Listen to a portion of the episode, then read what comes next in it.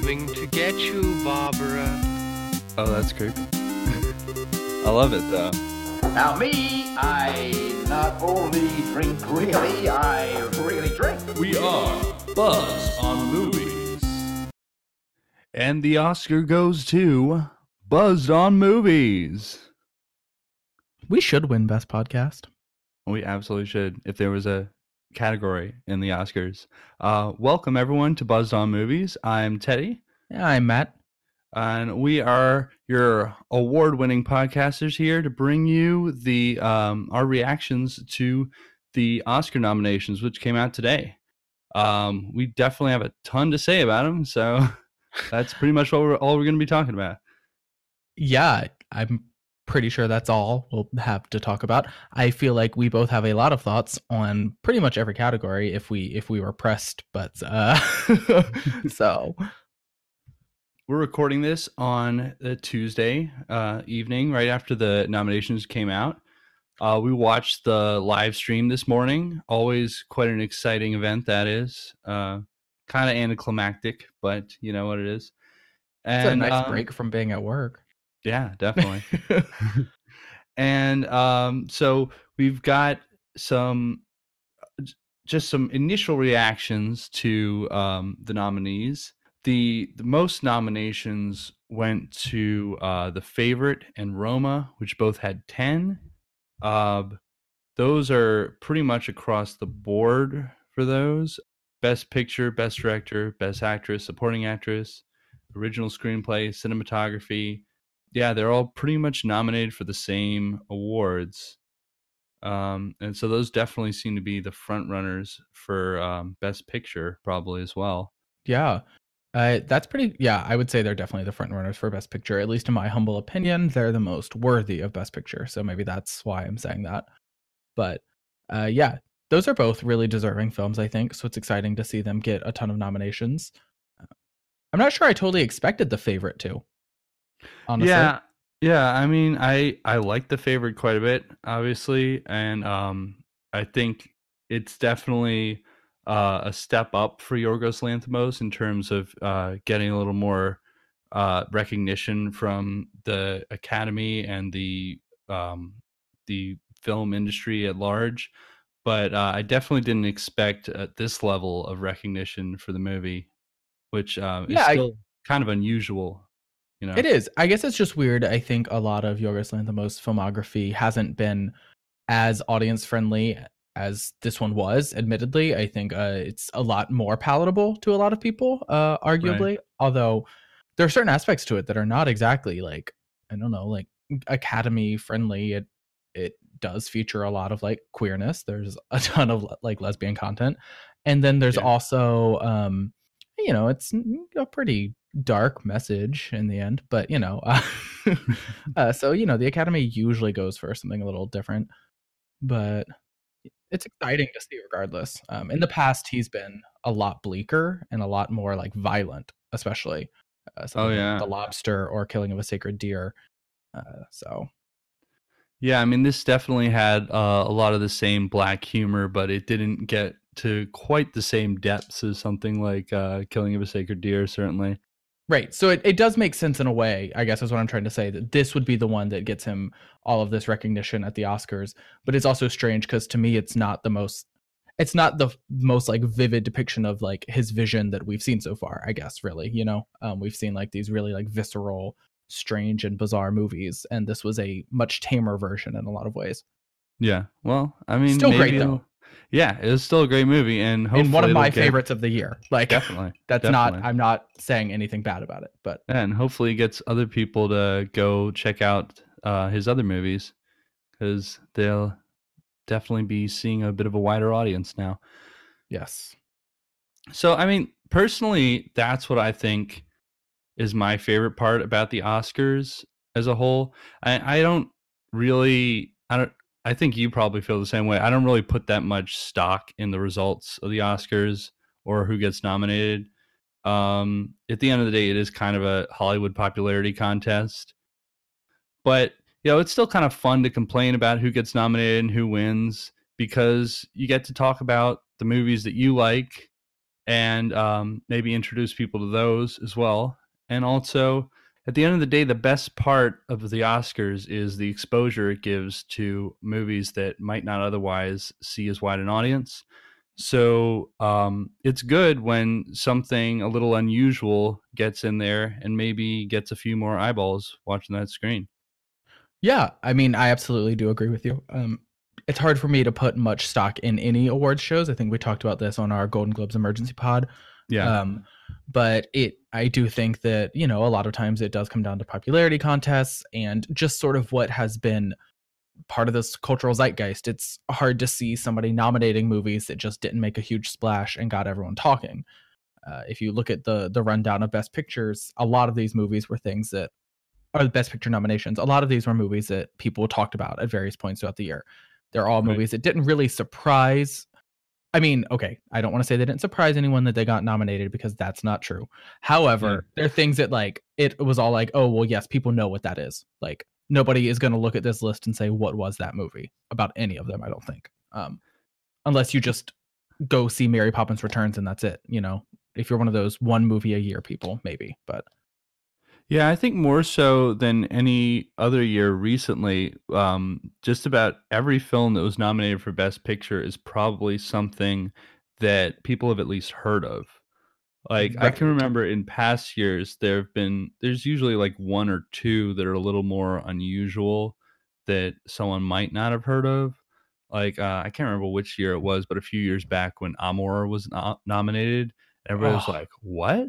that was my that? preferred movie of the year that year. I gotta was say, gr- and I'm it was a great in- movie. Yeah, Yeah, it- I mean, really personally, I film. I would have never watched it if it hadn't been for the Oscars. So Oh, really? right there, yeah, Was this yeah. before or after your time at UVA? It must have been after. yeah, this was after. Oh, okay. Because it was it was at the Virginia Film Festival, so that's Oh, how I saw it. Yeah. Yeah, God, I wish I could still go to the Virginia Film Festival. A bunch of the nominees this year were showing there. Oh, we should. Mm. Uh, that should now be. A, hard to see. I need to be a podcast film field trip. Um, Oh, that'd be great. yeah, but so yeah, so I definitely agree. In the past, there's always. I mean, I think sometimes part of it is like throwing a bone to certain like sects of the film world, and I think Amour does sort of fill that that role of like throwing it to throwing a bone to like this more like indie scene. I don't know if you want to use the word indie, but um, Foreign guess cinema Roma and sort of fits that Mhm. this time. Although Roma got made headlines this year because of the the whole like theater versus no theater, Netflix dispute, all of that. So it's hard to call Roma like an unknown film. Yeah, Roma is so interesting because it's it's a foreign film. It's in black and white. Um, its preferred um, screening format is 70 millimeter, and yet it's also a major release on Netflix, which millions of people have access to. So it's kind of like simultaneously niche and wide release. Um, so it's Yeah. a very unusual thing that Netflix has done here in putting a movie like this in front of the whole world. Um, but it's also a hu- this is a huge deal for Netflix that Roma is leading the Oscar nominations just in pure count of nominations. Um, this is a huge like blow to everyone who has said Netflix is illegitimate, although it's not without its controversy this year. So it still, you know, Yeah. they'll still have their detractors no matter what. yeah, I mean they've been fighting with um, a lot of the distributor, the theater chains over um, their policy of wanting to release films simultaneously on their streaming platform and in theaters, um, which is definitely something the theaters don't like. Um, so they've had some uh, tussles with the theaters over that, but um, they they're definitely announcing themselves in a big way with this film. Not that they haven't had films nominated for awards before, but this is like their big winner here. They're they this is clearly a calculated effort to make themselves into like a legitimate player in the Oscars game and um, a studio to go alongside with the more traditional studios. Right. Yeah, absolutely. So they're pretty excited if Roma is able to pull off a best picture win or anything like that. And I would say that Roma definitely has a shot at that. Um, there are some movies on the list that, you know, as always, there are movies on the list you sort of immediately know just are not winning best picture. Right. Um, Roma is d- definitely not one of those. I would say it is one of the main contenders, um, maybe the top three. Uh, so, yeah, they could really come away a big winner on Oscars night if they're lucky. Yeah.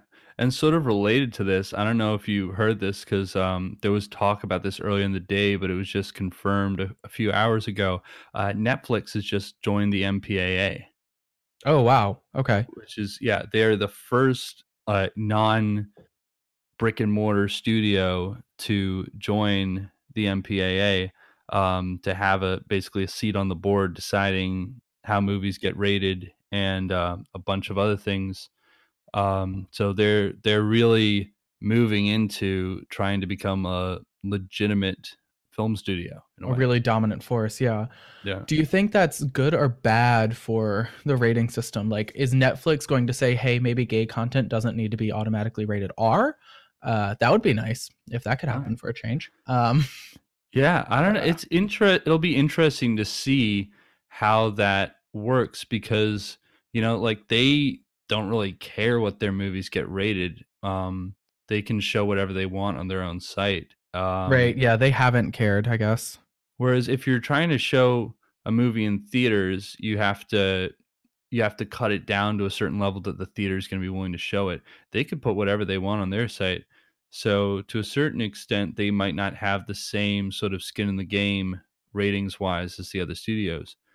But it really will be interesting to see how this influences the MPAA and the industry as a whole going on. Right. Uh, I think Yeah, I'm definitely seeing curious. some big changes ahead. There were several movies uh, in the Best Picture category that we did not really think belonged there. Uh, we definitely expected them to show up, and indeed they did. But we've been uh, there's some of these, especially we've been really crying against for the past few months. Um, it just Yeah. ov- overall, it just seems like the best picture category is kind of weak this year. I Yeah. mean, just in terms of movies that really make you think like this is a, a masterpiece. This is definitely a strong contender for the best picture to come out this year. Yeah, I think it's yeah, I would say that it's one of the weaker weaker sets we've seen. Um I say that knowing full well that past years have also not been super strong. Um Right. there have been many that I've looked at and thought, well, none of those were my favorite movies of the year really. Um but this year, you know, I look at my top 10 list of the year and only only two of the best picture nominations um are in my top 10. So Wow. Yeah. Um, and I mean, that's not totally fair. I haven't, I didn't see all of them in 2018. So I, you know, I look at my list and it's purely what I saw in 2018. So like Roma might be, but I didn't see it in 2018. So right. that's hard for me to say. But Yeah. I mean, we both obviously don't think Bohemian Rhapsody belongs up there. no, I think Bohemian Rhapsody does not belong. I don't think Green Book belongs. Um, I don't think Vice belongs. Hmm And I think that some of those, I feel like none of those should be controversial takes either. I feel like, I mean, even if you look at just like reviews, none of them got overwhelmingly positive reviews. It's really strange that they're there. It is, yeah. I mean, what what is it that the Academy likes so much about Bohemian Rhapsody that doesn't? uh Well, I mean, I guess it did well at the box office, so clearly some people like it. But right. So Bohemian Rhapsody resonated with audiences clearly. Um, right, but critics were critical of Bohemian Rhapsody. It was not a critical like runaway success. Um, yeah, and you can say the same of Green Book and and Vice. They were both they yielded some mixed reviews. right, Strange to see. I don't know. You just usually assume that movies that get Best Picture nominations uh, are at least like really, really highly reviewed. Uh, not always, obviously, and sometimes that's okay with me. Um, because I obviously also don't think reviews mean everything. Mother was one of my favorite movies of its year, and look at its reviews. But yeah, very divisive that one. Um, but yeah, I mean, I don't necessarily begrudge a film its spot as a nominee so much as I do the fact that it takes away a spot from another film that could have been nominated. Um, it totally depends on the movie. Some Right. of them I do begrudge. I still begrudge Crash a spot on the nominees list and then a win. So Yeah. Well, the win is yeah, definitely the more difficult part of it to justify. Yeah. Um but yeah, I mean, like cuz there were some really solid movies this year that not only weren't nominated for best picture but didn't get any nominations at all. Like I expected to see 8th grade up there. Um that is really shocking to me. Yeah, it, it got a lot of hype when it came out. Um, it was an audience favorite, a critic's favorite. Um, and not only did it not get the best picture, which I guess isn't the most surprising thing out there, but it didn't even get like a screenplay nomination or a best actress nomination, which I both thought it stood a de- decent chance of seeing.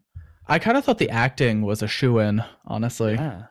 Um How I mean, and- often- Yeah. how often do you get like a 13 year old uh, giving a performance like that? It's quite unusual. And yeah, I completely agree. I was really surprised that that she didn't get a nomination for eighth grade. I yeah, that's hard because I think a lot of the lead actress category is also pretty strong. Uh and I don't want to take anyone's nomination away. Um, although I think I've voiced my opinions on here maybe before about Glenn Close and the wife. Um, I don't think that was a good movie. I don't like to see good movies nominated even in a category like acting just because it feels wrong.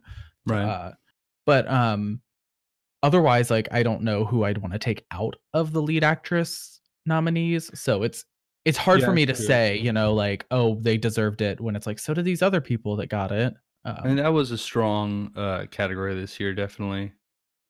right but yeah it's still it's still unreal to me that eighth grade got nothing um it had a good screenplay it had a great lead performance even uh i thought the directing was pretty good i mean especially for a first timer um Yeah. so i thought he did really well um so yeah nothing that was sort of a bummer Yeah, I think the the biggest surprise for me in terms of uh, stuff that I thought would get more nominations, at least, um, was if Beale Street could talk.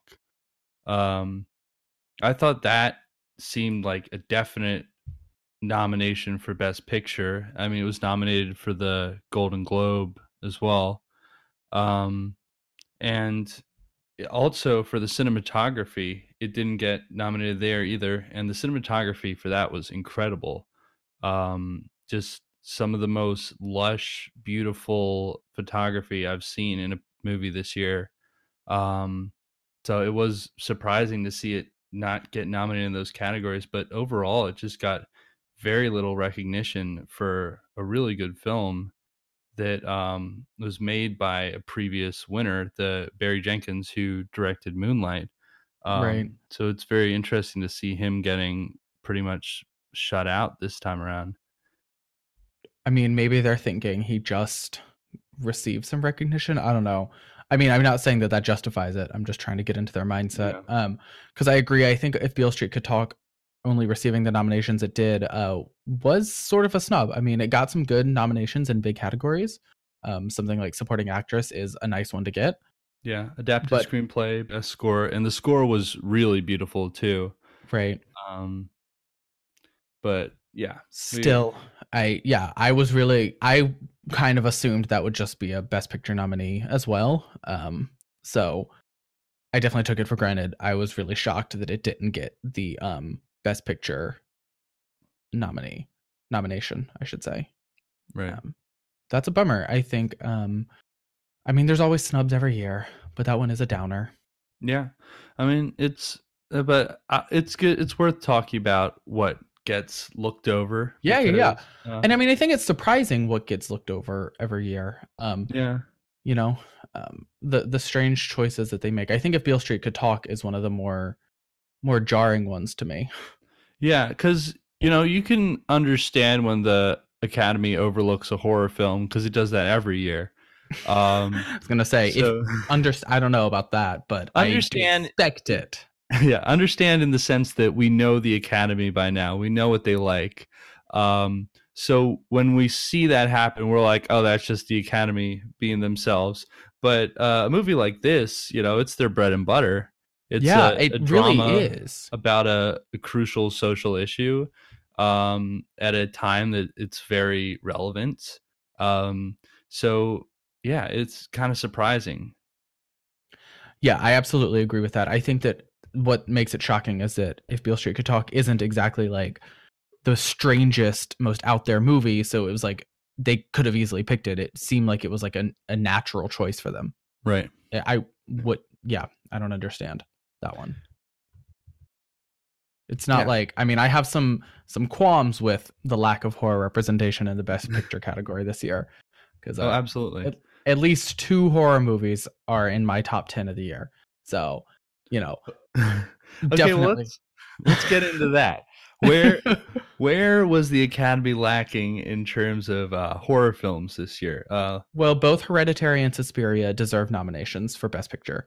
Uh, hands down, Suspiria deserved nominations almost across the board if you if you really want to get into it. I mean, just I mean, the direction was phenomenal. The the movie itself was incredible. The screenplay was great. I mean, it would have been I guess adapted screenplay because it was adapted from, the from original. the original, yeah. Um, and as an adapted screenplay, it's really insane and really deserves some credit. Um, just because of the way it completely plays with the first one and changes it up entirely. Um, Yeah. Yeah, it's a complete reimagining. Right. Uh, best. I mean, supporting actress is hard to say because Tilda Swinton played like a played large three chunk different of- roles. yeah, but it, it it's still like it seems like she would have probably they probably would have put her in supporting, but I think that lead would have been just fine. Um, Yeah. But she absolutely deserved that. And then there's makeup just purely for what they did with Tilda Swinton playing an Yeah. old man. I mean, they just like Yeah. completely ignored it. Um, Absolutely. I mean that that is one of the most insane makeup transformations we've ever seen on film, and it didn't even get noticed, let alone Right. the win. That's Um, ridiculous. But, yeah. but they can they cannot. I mean, it's just crazy to me that they like have these qualms about Suspiria or Hereditary, but they had no problem about the movie about the woman who falls in love with a fish man. So like, like I don't see where we draw the line here. Like, Oh, and somebody was tweeting today is like just a reminder that last year the Fishman sex movie won Best Picture. Like, oh boy. sure Uh, did. Um, so so yeah, I you know I think Suspiria is probably the more like it's just like it deserved so many different nominations. Um, I do so many of the technical ones, you know, like Yeah. best uh like art direction and the score was incredible. Um so God, yeah. yeah. But then I mm. then It makes me- hereditary. Hereditary, Hereditary has the most obvious. I mean, one of the most obvious overlooked perfor- acting snubs of Yeah. the year. I mean, Toni Collette far and away deserved it. The fact that Glenn Close got nominated for The Wife over this is like unspeakable to me.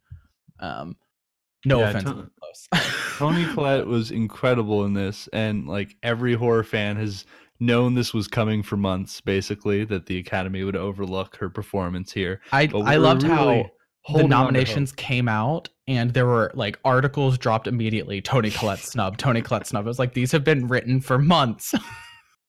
the think pieces were ready to go.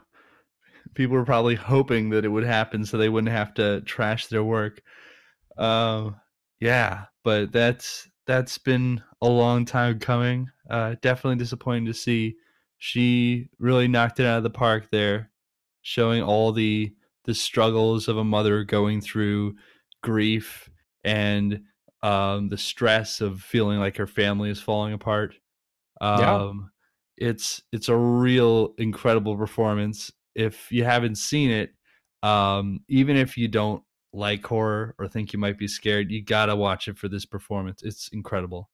Yeah, I mean, she really turns out an insane performance. And and that Wolff brother turns out another incredible performance that totally deserved like a supporting nod, I think. Oh yeah, Um like he was insanely good in this movie and it's often overlooked because Toni Collette is the clear clear acting winner here. I True, mean, there's yeah. no question about that. But Alex Wolff turned in great work and proved that he really deserves to be a big star.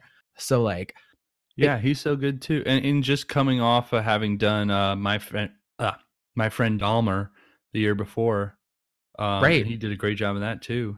Um, yeah, so I think that both of those movies represent some major horror snubs. I also think A Quiet Place only getting sound editing is really surreal to me. Um, A Quiet Place not only was a great horror film, um, it also captured the cultural zeitgeist in a huge way. I mean, think about how long we all talked about A Quiet Place. Like, Yeah, it was like all anyone could talk about. Like it was like over and over. And then Hereditary did a similar thing, I think, but I think more people saw a quiet place just in general. Um so like everybody I know talked about a quiet place and saw a quiet place. I know lots of people who didn't see Hereditary. They knew what it was, but they were scared of it, so they didn't go see it. Um but a Yeah. quiet place was a huge cultural moment and and it was actually a crowd pleaser too. You know, Yeah. it appealed to people who didn't even normally like horror. Right. So if we're going with the crowd pleaser angle for Bohemian Rhapsody, why can't A Quiet Place get that? Just because it's horror?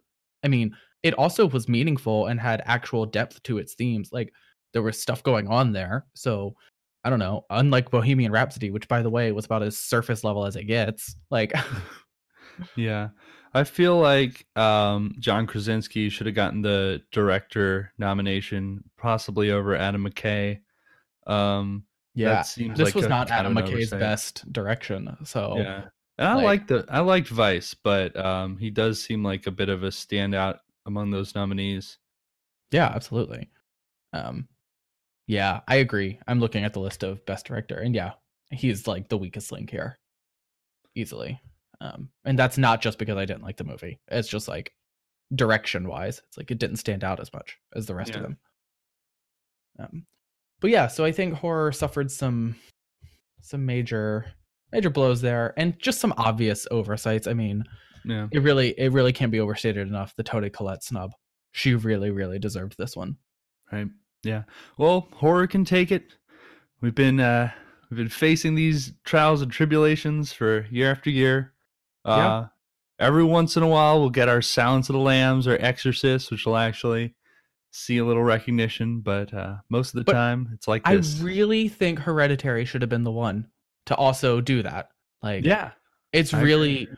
I feel like Hereditary was regularly talked about as the best horror movie in years, and I think rightfully so. It's not like that doesn't mean it's like my personal favorite in like the past like decade, but it's like it's one of the best, one of the most like important and significant horror movies in like recent memory. Like, Yeah, and it has It- aspects that should appeal to people outside the genre as well. right and it also like it horrified people in the right ways like and like everybody who saw it you know it wasn't just like like a lot of horror is very like niche these days like it's like oh i don't like bloody horror so i don't like that i don't like ghost stories because they don't scare me so i don't like that so it's you know but this appealed to everybody so Yeah, I mean, at the root of it, it's like a family drama, despite all the horror elements, and um, I think that's something a lot of people could probably relate to. absolutely Um, and you know about grief and um, losing loved ones. yeah That's certainly relevant. Absolutely. Um, and I I'm sick of hearing about how you know it's too scary, so no one wants to go see it. Like The Exorcist got nominated, The Exorcist won awards, and that's one of the scariest horror movies of all time. yeah Um, yeah So, like, come on. get over it. that makes me crazy. It's yeah. So both of those, um, I mean, they were both in my top five of the year, and seeing them not get nominated, and both of those being Hereditary and Suspiria, A Quiet Place is not in my top five of the year. Gotta say, but um, Yeah. I do think it deserves. I'm just saying I wouldn't have been shocked to see it get more love, and I think it deserved some love over some of the movies that got it. Um, I do think that sound editing was a good place for it, but you know, there was also sound mixing. It could have gotten sound mixing, but um, Yeah. I mean, although if we want to talk snubs and technical categories, I gotta say, Mission Impossible Fallout getting zero recognition will that- haunt me Yeah. I mean, till those the day are, I die. those are the sort of categories where you can actually let a film like Mission Impossible get some recognition for all that it accomplishes. And and it it no, has nothing. astounding visual effects and sound editing i would say so the fact that it didn't get it is a lot um because that that's what a movie like that does best so That's I mean, it does other things really well too, but we don't need to talk about why the Academy also doesn't like real action movies. So, um, Yeah. Well, I mean, Mad Max got a little recognition a few years ago. That was surprising, Thankfully. but yeah, it did. I mean, it's not that action movies can't get recognition sometimes. Mad Max got it. Um, we got it with uh, what one of the Star Wars. I mean, Star Wars in general has gotten it, which is sort of an action movie. Um, Yeah. um we saw return of the king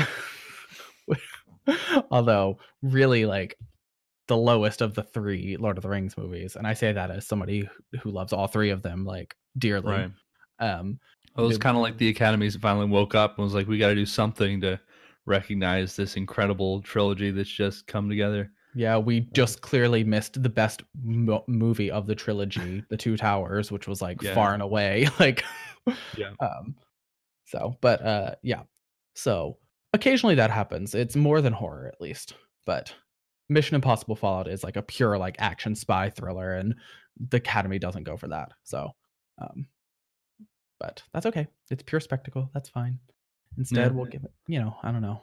But um yeah so i think that was a problem for me with the technical categories. Um i do think having just seen first reformed today after the nominations i gotta say ethan hawke is one of the biggest snubs in the acting category. Right. i mean he's astounding in first reformed. It's insane and I haven't seen that one yet, but I did know his performance was supposed to be great, and he's seen a lot of nominations in other uh, award shows for this year. So in a way, his is probably the biggest surprise um, in terms of typically, you know, the other award shows sort of predict the nominations for the Oscars. So it's kind of a shock when someone gets all kinds of nominations and then doesn't get the nomination for um, the Academy Award. Right So, yeah, in a way, his is probably the biggest shock in terms of acting nominations. Yeah, I just can't believe he didn't get it over like Viggo Mortensen, Mortensen for a Green Book. I mean, ah. even Rami Malek. I again, I know we've talked about it. Rami Malek was great, but it's just not a good movie. So, like, why are we giving him a a nod there? However, it turns out the Academy thinks it's a good movie. So, what do I know? Well, and I feel like a, a good original acting role should always trump a celebrity impersonation. But and like a very, very much an impersonation. I mean, Yeah. It's a good one certainly but it yeah it's it's an impression and uh the academy clearly does not feel the same way they often very often give awards uh not just nominations but full on awards for um just playing real people which they is- they seem to prefer that actually. Um, so I mean, it's interesting when an actor can do that, but when all you're doing is like watching old videos of someone and then imitating them, I think that's a little less impressive than coming up with a character all on your own and their mannerisms, their way of speaking, and giving them life through your acting. I right. think that's always more impressive. Right. Yeah, I completely agree with that. I think it's ridiculous um, how much they seem to value that over just like original performances. Um, and First Reformed, Ethan Hawke really gives an insanely good original performance. It's a, I mean, it's a great film in general. Um, the fact that it only got best screenplay doesn't really shock me, but it is like kind of disappointing. Um, but yeah, I mean, he was particularly great and really deserved a lead actor nomination here. Um, instead, Viggo Mortensen and Rami Malek, and even, I mean, he should have even beaten Bradley Cooper for it, but whatever. Um, Yeah. I mean, again, I like Bradley Cooper, but um, I mean, Yeah. in general, I have a thing with A Star Is Born. Like, I liked it, but it's not like it didn't like blow my mind. So it's like, yeah. okay, like that's pretty much how I feel about it. So again, like that's another one where I see it on the best picture list. I'm like, really? Like it was good. So should I do I think it should have a shot of being the best picture of the year? Like, no. no. And I say, I mean, until the Golden Globes snub, as some would call it, I would say it was like the top contender, though now I'm not so sure. right. So, um, oh God. Can you imagine if we get Bohemian Rhapsody winning the Oscar as well? I don't think I would watch the Oscars for a few years. Yeah. that would just be like the final straw. That's Don't like you do it. Crash all over again. Don't you do it. You know you need our viewership. Us specifically. Yes. Um, Um, but yeah, that's I got to mean, be yeah, that would be terrible. That's like the worst possible outcome from that list of Best Picture nominees. I think. It is the one the the Well, Green fear we dare bad. not speak its name that is going around uh, the film community, or more likely the film fan community at the moment. I really can't believe it got a nomination for Best Picture. I mean, I can. I just I think it's awful. Well, yeah. not that the. I mean, do they I- think they're like nodding towards like gay rights and queerdom or whatever by nominating the Freddie Mercury movie? Because they're not. Like, it's, I'm really worried that that is what they're doing. that- I feel like that's probably what they're thinking. they think they're being inclusive, but that's like the worst way to be inclusive. Yeah, because it like is messed up. I feel like the same is happening with Green Room, but it turns out that like maybe that's like the wrong way to go Oh, altogether. that's really the wrong way to go. And uh, especially in a year when there were so many great movies about race relations. um, Absolutely. For that one to be the one that they're holding forth as the standard bearer is uh, pretty messed up. Right. I mean, yeah, they had many. They definitely had so many options there. I don't know if they had quite as many options on like queer queer things, but um, they had some for sure. Yeah. So The favorite is sort of a queer movie. Um, that's true. It is. much. I mean, like, not that queerness really existed in the same way at the time as it does now, Right. but No. uh, it does touch on some of the same subjects. Sure. um, yeah, I agree with that. But, yeah, other than that, I mean, we've just got Bohemian Rhapsody. Which is the worst possible look at it. Yeah. So thanks for that. Um, Thanks, I hate it. uh, yeah. So that's kind of uh, frustrating. Um, but what can you do? Yeah. That's the Academy. Uh, I feel like the original screenplay category is sort of like the last bastion for original films getting recognized by the Academy.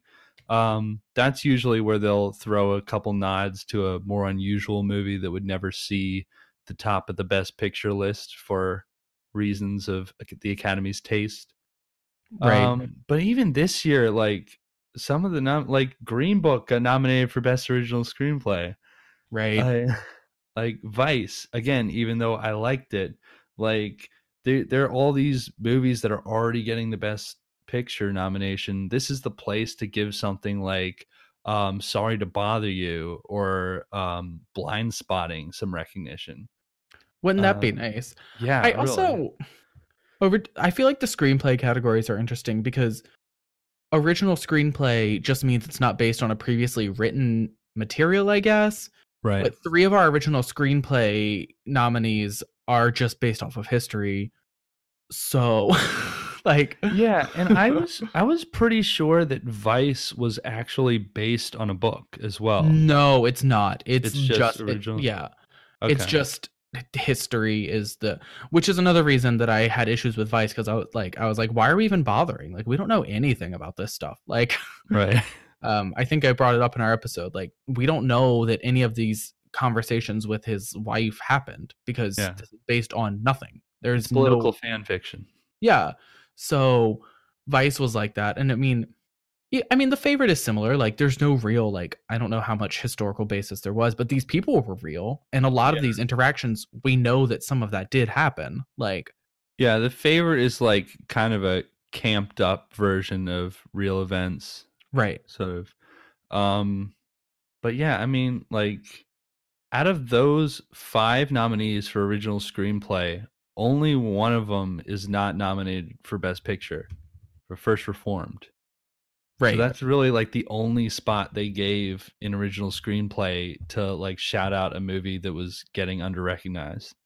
right I'd also like to Um, point out that they gave an original screenplay nod to Green Book which has been like I mean the family of Don Shirley is not happy with Green Book and its depiction of him so it just feels like particularly like gross to give that a nomination for best original screenplay like Yeah, I mean, Like- they said that like Don Shirley didn't want him to make the movie, and that he'd approached him before he before Shirley died, and he'd refused to give his permission, and now they just made it anyway. Yeah, and, and so like then giving like Green Book any love, but especially uh, the writing, which seems to really contradict some things about Don Shirley that the family has pointed out were wrong, is particularly like insidious. Like, don't do that. That's like, like come on. Yeah. Like, listen to the wishes of this man and his family. Like, yeah. Um on a somewhat related note, this is going to be like a huge tangent here, but right. um the the mother of James Bulger who was a uh small child who was murdered in, in the 90s um uh has uh decried the movie Detainment which was just nominated for the best live action short um, and which is based on um, that murder case. mm-hmm. Um, she basically says like she doesn't. She's disgusted and upset that they've nominated this movie, that they're giving it more attention, and basically um, calling more attention to um, the murder and um, basically bring, dragging this up in their life again. right. Oof, that's rough. Yeah, I mean, I mean, so was she? This was after the nomination. Yeah. And apparently, I, I mean, apparently she's complained to the filmmakers before as well. and they just didn't um, listen. but the nom yeah the the, nom- the nomination just uh you know really raises the profile of uh, a short like this i feel like you should definitely respect um the family's wishes in something like this i mean with a murdered child like that seems very Yeah. like that that that'll scar you for life and Right. don't want to be dragging that up uh in someone's life again Right. but um we'll see i mean that hopefully this doesn't um cause any more pain for the family Yeah, I mean, I hope not, but I mean, it already hurts if you've been if you've requested, you know, this not to happen and then it was. So, definitely but uh yeah speaking of the shorts um those are always one of my favorite parts of the um the whole oscars process. Um there's something that doesn't really get a lot of attention uh even within the nominations but especially like they're basically the best way for any short filmmakers to get any sort of recognition at all. Um and that's what i really like about it is it's a chance to see these like movies mostly by first time directors even um who aren't getting like any sort of recognition this is sort of like their first way of getting um an audience a wider audience to look at their films Right. Um, so Yeah, i'm I love- looking forward to that I really love the the shorts every year. It's uh, one of the most fun parts of like the the post nominations pre ceremony like rush to see everything. You uh try to find the shorts programs everywhere you can. Um so yeah, it's awesome. I'm really excited to to catch all of those. Yeah. And there's um the company shorts.tv, which is also their website. Um they put on sc- screening programs of these shorts um various places around the country. They're sort of um they're not as widely spread as um the bigger best picture type nominees, but they're out there. Um so definitely if you're at all interested in this sort of thing, go give it a look. Um see where they're showing near you because I always have a lot of fun doing that. There's the animation, the live action, and the documentary shorts. Um, documentary is a little harder to find, and they're usually broken up into two different programs, so it's kind of hard to see all of them. But yeah, cuz I mean they're long. Yeah, they are. Um, some of them are like 30 to 60 minutes. But I saw all the shorts last year and uh, in theaters actually for the first time ever, and it was quite a good time. Yeah. I always I've been seeing the animated ones for years. Like even before I started trying to see like every nominee, Right. I would go see the animated shorts probably for like almost 10 years now Oh wow. every year. Yeah, like even back in like high school. Yeah, I can't say that I have done that. I mean, I definitely do see them all now, but yeah, that was like a more recent development in my life, like, you know, within the past five years. But, well, that's not totally true. Sometimes at uh, the Virginia Film Festival, but that was always by accident. I didn't know that they would then be nominated. Yeah. The animated shorts are always the most fun because they're ge- generally, at least some of them are pretty lighthearted, um, and they're always. Um, it's always fun to see the different styles of animation because you sort of get, you know, you get five different animated films back to back, and they're generally all in very different styles. Um, Yeah, I feel like the Academy like that's intentional. Mhm. you'll get like a Pixar short and then like a really heavily stylized hand drawn one and then like a stop motion one. It's very interesting. And um since the animated ones tend to be a little shorter when they show them in the theaters, they usually pad them out with a couple extra films that um that were Weren't really nominated. good that didn't quite Yeah. get the nomination. So you get to see a couple extra ones that way that you wouldn't see otherwise. yeah, that's always really fun. I really appreciate that.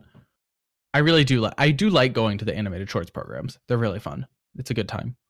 Yeah. I will be looking forward to this one because I've only seen one of them so far. So Yeah, same. We've both seen Bao. I think Um, most people have seen Bao it's a good start. if you, if Uh, you go see movies. we've got a lot more to go. yes, that's the only short I've seen at all. Live action, documentary, or or animated. Yeah, same. It's gonna be hard for me to see the documentaries this year because I don't think the theater that I usually go to is showing them this year. Does your Just- local Alamo not get them? No, they don't get Oh, any of the shorts. Oh wow. Okay, so the Alamo in Brooklyn does. Yeah, the one out in Winchester I think shows the shorts, but that's a little far for me. That's crazy that that's the one that shows them all. Yeah, no, I don't know why. But That makes um, no sense to me, but whatever. Well, that one gets a lot more niche programming. The one, the Alamo near here, um, shows a lot more mainstream kind of stuff. Oh, okay. Oh, we're I'm- getting. I'm looking through our Alamo. We are getting Roma in 70 millimeter, Oh, sweet! so I might try to see that. We're also getting Shoplifters. Is that at the Brooklyn or the uh, Brooklyn. Manhattan? Manhattan hasn't opened yet. Oh, okay. Because I heard they were tr- they were trying to get the seventy millimeter one to show in Manhattan, and they had some sort of um, disagreement there. But maybe I was wrong. It's only that. one time a day. right. Um, but they're all like not sold out yet. Like none of them have heavily sold, which is really shocking to me. That's good. Yeah, it's Um, good for me, but There's only one theater around here that's showing it, and they don't have it in 70 millimeter. Um, but we do have a theater that's showing Shoplifters too. I got to try to see that before it leaves. Yeah, I want to do that as well. I'm gonna have to because I don't. Otherwise, I won't know where I'll see it. Yeah. So we could probably get into our whole Oscars race um, bit here. Um, we all know about the Oscars race, wherein different films are competing to get the award, but we have our own personal Oscars race wherein we race to see all the movies before uh, the ceremony. And uh, last year, I was actually able to see every movie that was nominated in every category. Um, Lucky you.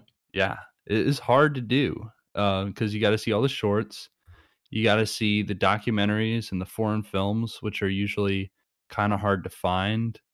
Um, and then that's in addition to you know every different category for you know something might be nominated in one award for like makeup or something, but you still have to go see that one.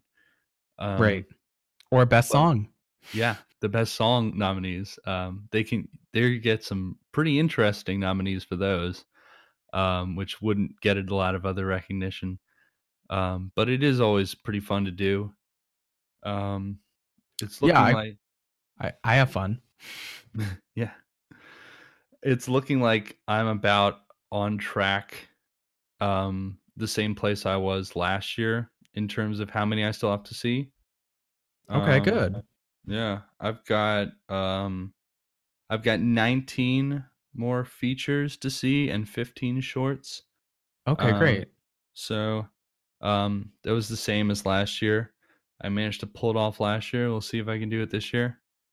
Yeah, I have 14 shorts to see because I've seen one of them, and then so 16 features, or a total of 30. Yeah.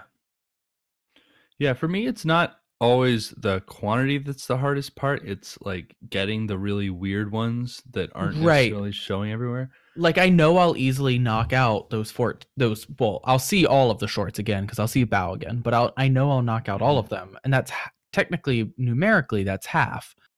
But some of those movies that I haven't seen are going to be hard to see now.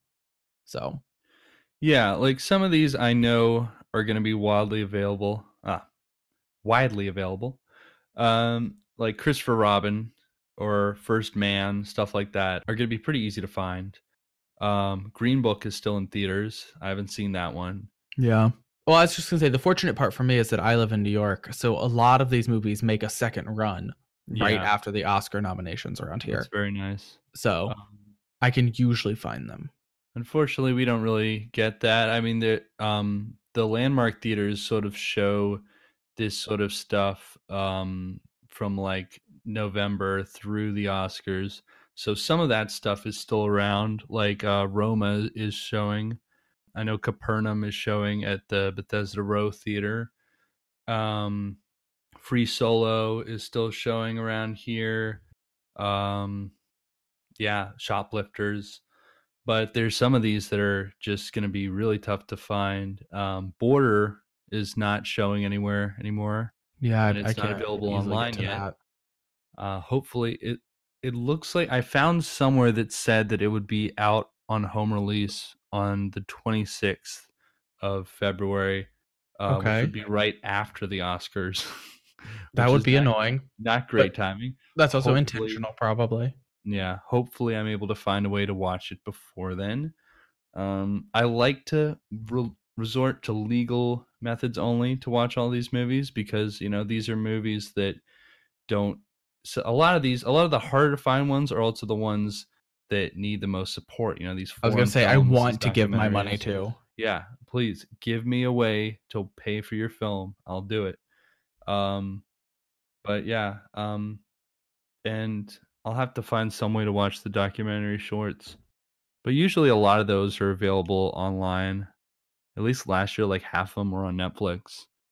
You could just come to New York for a weekend, yeah let's just do that. We'll do hit a up the Alamo documentary shorts feature. It's really hard because you get really sad, but oh yeah.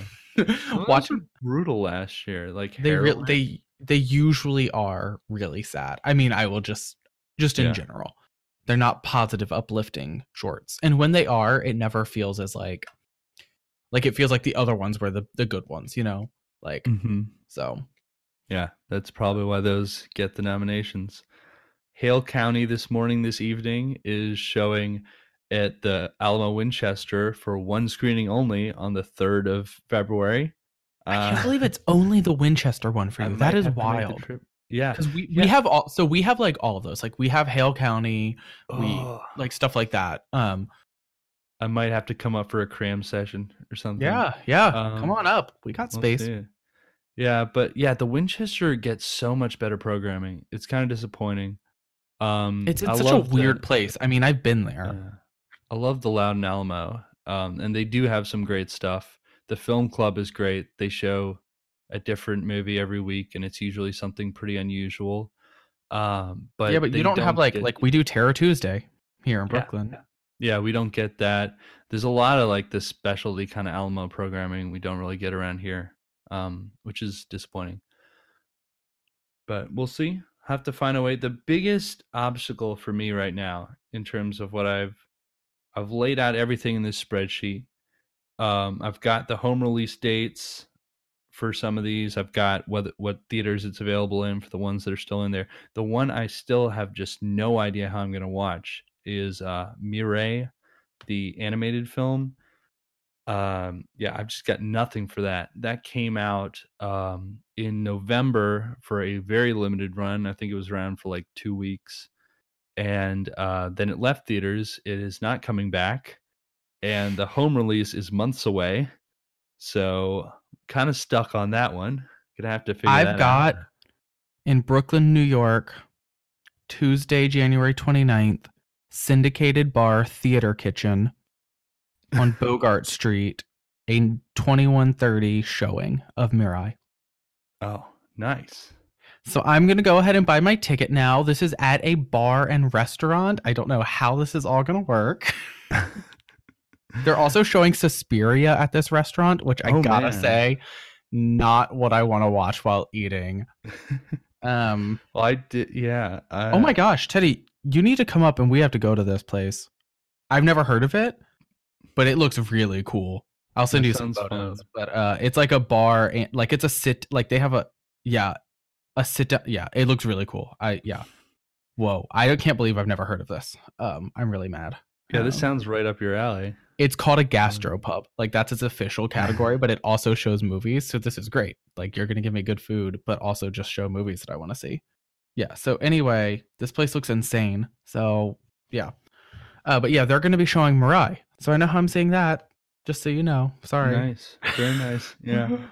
Um, so yeah, I guess my strategy this year is um, pretty similar to last year. I'm going to try to knock out all the ones that are in theaters as quickly as I can before they leave. Um, okay. Then um, usually towards the end, I end up watching most of the foreign and documentaries because those tend to come out a little later once they've been through the nomination cycle. I think um, the Oh, they're showing all the shorts. Okay, continue. Sorry. I think the distributor I think the distributors generally wait to see who's going to get the nominations and then release those films. Um, so hopefully more of these screenings will start to pop up, but who Right. knows? Uh, the AFI around here is showing a lot of these films, but a good chunk of them are going to be in March after the ceremony, which is kind Right. of disappointing. Um, they're a fantastic theater, definitely one of the better in the area, but um, not always the most convenient for this particular project. Um, but yeah, I mean, it's always just a, it's very much an organizational challenge as much as everything else. You have to pace yourself well because otherwise you end up with a bunch of movies to watch in the last week. yeah, I try to see like yeah, I have to like really block it out early in advance so I know how many I have to watch like per week. Yeah. Even last year when I was pretty good about it and like saw a bunch of stuff ahead of time, I ended up watching like four movies on video on demand like the last night before the ceremony. I distinctly recall that.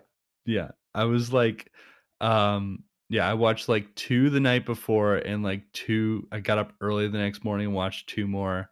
I was like watching Marshall like trying to stay awake at like 2 p.m. before the ceremony. Um That's so Yeah. difficult of all the movies. it was definitely an interesting experience, but that that was the one that got me to the finish line. Um hoping to make it again. There's all sorts of strategies you got to do. You got to know where to look for um you got to know which theaters generally tend to show this kind of stuff. You got to look at shorts.tv to see where they're going to be showing the shorts. You got to definitely got to like have a spreadsheet to keep track of where all this stuff is available because there's a lot of information you got to digest. right. But if there's Ooh. anyone out there with the ability to do this and you've wanted to try but haven't quite got up the urge to do it, I say go for it. It's a lot of fun. You end up seeing a lot of Absolutely. movies you wouldn't otherwise. You should totally do it. It's a blast. It's really fun to try. And just so we all know, I just bought my ticket to Mirai. Um, Very nice. I'm going on Wednesday, and it's at 7 p.m. So I'm very excited. Uh, I'm very this is jealous. great. I wouldn't even have like if you hadn't just mentioned it, I wouldn't even have Googled it. And then I Googled it and I found a showtime next week. Like, Very so nice. Yeah. this is great. All right. Well, you'll have to let me know how that goes. Um, and I'll keep looking for a place where I can watch it. You'll find one. It'll show like somewhere random will like randomly have it because of the nomination. Yeah. I which was the one there was one last year that I was really worried about. It was also it was the same sort of thing. It was an animated movie from a foreign country, which is which seems to be a very bad combination in terms of uh, having It's hard to find them. out If you can't right time. find it in theaters, then you really can't like you're never going to find it. Yeah. So last year it was The Breadwinner, Um, that was the one that was giving me trouble, and then it showed up on um, either video on demand or on like one of the streaming platforms, like two weeks before the ceremony, just very Right. unexpectedly. Um, but Although yeah, it's just it's just hit me that your name wasn't nominated for an animated picture award. Oh, yeah. that saw a bit of Massive snub. at the time. Yeah, definitely. Um, but yeah, I mean, I I've got to keep watching the streaming platforms for this stuff popping up because sometimes it does. Um, the subreddit Oscars Death Race is very helpful. It's a lot Oh, of yeah. uh, like-minded individuals over there compiling this sort of information um, that is very valuable in this time but yeah, we're we've got an exciting month ahead of us. We're gonna both be trying to see as much of this stuff as we can, and we'll definitely be talking about it more. along the Yeah. way. Probably recapping our efforts most weeks because it's always fun. lot- There'll be a lot of lot to talk about. I mean, you gotta you gotta go to all sorts of weird theaters that you wouldn't go to otherwise. But that's kind of one of the best parts. Like last year, I never would have discovered the quad cinema here in New York if I hadn't been looking for all of those like best documentary pictures that were showing at like random theaters because, you know, something like Places, Faces, or whatever was only showing at these really one off theaters. Right. So- Yeah. And it is like it is surprising when you see like this small theater that's showing a movie that nobody else is showing. Uh, like last year, I had to go to the Avalon Theater, which is up in um, Northwest DC, and it's like an old, it's a restored old theater, and they show um, a lot of independent cinema. Last year, I, I went there to see uh, Loving Vincent and Loveless, which were both pretty much impossible to find anywhere else in the city. Um, and it was the first time I'd been there. Pretty much, I think it was the first time I'd ever been there, and it was a cool theater. I Right. got to experience that new theater and see some movies that I wouldn't get a chance to see otherwise. So it was Yeah. pretty cool. That's one of my favorite parts, you know, um, is just like finding new places that you never would have gone. You know, something like I just found this random bar and kitchen that I never would have heard of. Yeah. Um, so Sounds that's cool. super cool. Um, uh, just as a shameless plug for them, the ticket was seven dollars. My movie ticket. Damn, That's nice. that's ten dollars cheaper than your average seven p.m. ticket in New York Wow. City. So I gotta say, like, I will say it's like out in Bushwick, which is really far from me, but that's fine. Um, Mhm. still, it's worth it. So, yeah, it's like super cool. Like you get to find all of these new experiences. You see a lot of movies that you maybe never would think about, um, or would have heard of, I should say. Because if you, I'm sure, I trust that if you had the chance, everyone would have thought of all of these movies, but you can't always hear about them. So, Yeah. I mean that that I think is the best part of the whole Oscar ceremony. Even if it does leave off a lot of movies that we'd like to see nominated, it raises the profile of a lot of great films and gives us sort of a watch list for the next month. And um I mean, if we complain what, go ahead. I just found out it's near Grimm Artisanal Ales. It's near a brewery. So- nice. Nice Um, pregame there. I'm just having a Uh, great. I'm having a great Wednesday next week. I'm already excited. Um, Looking forward to it. yeah. Um, but yeah, I mean, if we complain a bit about the nominations, it's only because there's a lot of great movies we saw this year that we'd like to see get a little more recognition, and that Sure. we'd like to see people watch more. Also, because crap like Bohemian Rhapsody doesn't deserve to be nominated. But yeah, that too. Yeah, you can have the positive outlook, and I'll have the negative outlook, and it's fine. Um, well, it's all together. Um, so with that in mind, uh, were there any other um thoughts you had on the nominations before we close out? uh, nope. But Spider-Man Into the Spider-Verse better win Best Animated Picture. Oh yeah, That's very my glad final- to see that in there. Yeah, it also should have been nominated for Best Picture, but uh, whatever. Um, That would have been cool. would have been a Oh, yeah. perfect time to to pick an animated for a Best Picture nomination. I know it wouldn't have won, but Yeah, you don't really get to see that. But man, I really do hope it wins. I mean, it will. I don't think there's any. I can't see anything else beating it. I honestly can't. yeah, I, the only one I haven't seen obviously is Mirai. Right, Um, that's true. Yeah, I can't say. So I mean, that could be incredible. But I've seen the other ones, and they're all good, but like nothing is as groundbreaking or original as the Spider-Man movie. Um, Absolutely. I definitely think that that is just what animated film is about. Is like just pushing the medium to the next level, uh, doing something different with it, and they really did with that. I think they definitely deserve to win. yeah, I mean, animation is like the one place where it gives you the free reign to do just about anything you can imagine. And most of the time it's so like straightforward. And Spider-Man Into the Spider-Verse did something really cool and exciting. So, Yeah, but you know, let's see it.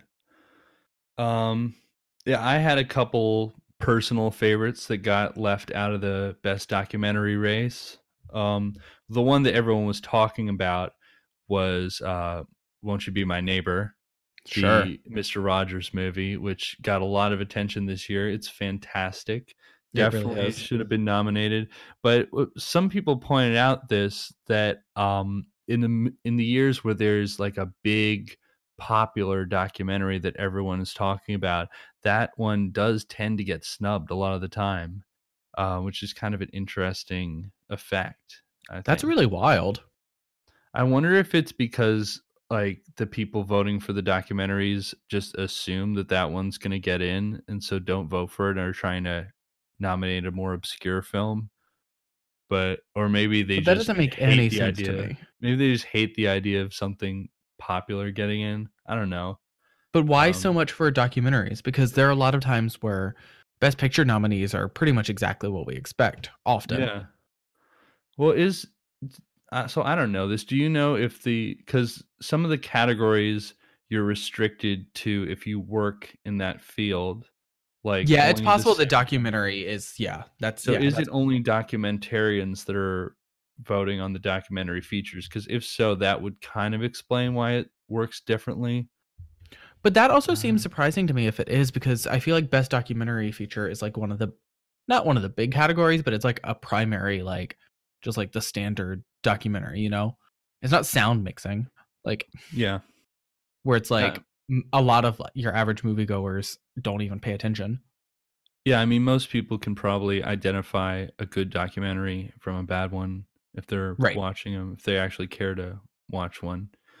Um, but I mean, I like the documentary category in general, just because it raises the profile of a lot of documentaries, and in general, in general, you know, people watch documentaries a bit more now than they used to. I think with like Netflix and stuff like that Oh yeah, for Um, sure.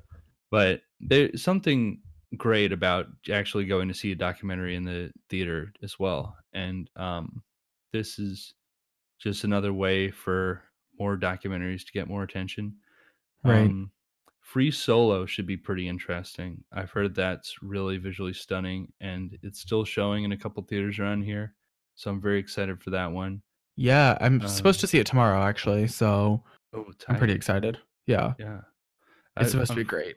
Unfortunately, it's not showing in IMAX around here because that I heard is incredible. Yeah, I would really appreciate that. It's showing at one of the AMC's here, so Yeah. Um, another one that I really liked this year that um, didn't get nominated was Three Identical Strangers. Oh yeah, that was a I surprising, surprising gloss glance over. I don't know what I'm trying to say. Also a good one. Probably not, definitely not as popular as Won't You Be My Neighbor, but certainly a bit. I mean, it was a tough category this year. I've heard like all, I've heard good things about all of these documentaries, but um, Three Identical Strangers is really amazing. It's just such a shocking, incredible, true story. And um, if you have a chance to check it out, definitely go see it. It is, um, it it it blew away my expectations. Certainly, Right. Very I good. do want to see it. I never got around to seeing Three Identical Strangers. I saw Yeah. that trailer like maybe 25 times in one month, but yeah, it was playing a lot, uh, definitely.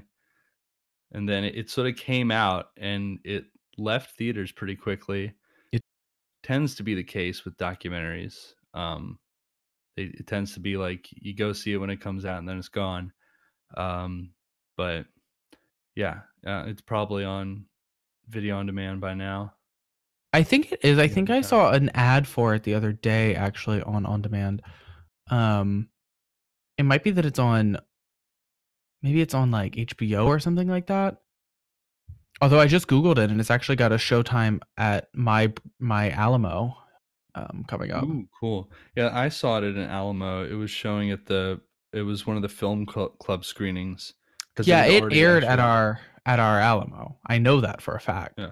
Well, it was at the Alamo, and then it left, and then like a month later, it was the film club screening. So I was like, "Oh, I Right. gotta see it now" because I Oh, yeah, it's, um. So it's definitely on Hulu. Okay. I don't know if that means I'm trying to see what it's if it's through because I have HBO through Hulu as well, so it might be through HBO. But um, yeah, it's definitely on Hulu right now. Like I could, I could, tur- I could watch it. It appears so. Oh, it's gonna come be on CNN. Oh, So anyone listening, it's gonna be on CNN on January 27th at 9 p.m. Yeah, go see that. Yeah, That's a great way to see it. yeah, Um, so yeah, that's you know just another movie we want to plug that um, didn't make the nominees. Also, you know, uh, we mentioned Blindspotting and um, Sorry to Bother You. yeah. Those didn't make any of absolutely. the nominees. Fantastic, really original movies. Um, yeah. especially Sorry to Bother You. What a weird movie that was. And it was great. It was fantastic. Yeah. So Yeah. go check those out too, and go check out more of these nominees as well. I mean, they're Sure. most of them are good. Some of them, most of them you'll at least walk away understand like there's a reason that it was nominated and it, it's worth discussing why it should have been or why it shouldn't have been so Yeah. at the very least um so there's that but you know it's okay to also seek out other great movies that weren't nominated because often a lot of the best are left off hereditary And I think that's you know part of the fun part of the, this conversation is we also get to sort of collate a list of all the other great movies of the year. So when all these Oscars are done, we can have some stuff to watch afterwards. But man, right we're already getting into 2019. Gonna have to watch those movies too. It's a good thing February is kind of a dead zone. yeah i know it's gonna be hard to keep up with current movies and this Yeah. But we're definitely we're switching the pod mostly over to uh to covering Oscars movies. We'll try to do some new releases as well as we're able to see them. yeah But we'll definitely be covering the whole Oscars race, um, our race to see them, and then finally the ceremony when that comes around. Yeah. It'll be fun. I'm looking forward to it. Definitely. So with that, we'll uh, see you at the Oscars. Uh oh. Yeah. Uh-huh. I wish we were going. Okay. We'll be there. Academy, get us in there. Hey, I, st- I Oh. heard you're still looking for a host. Mm-hmm. Academy, come on the pot. the whole academy. Let's do it. Every one of you. Make it a make it a fun episode. It'll be crazy. I've got some strong words for some of you, I think. Um because there's been some mistakes. But let's do it.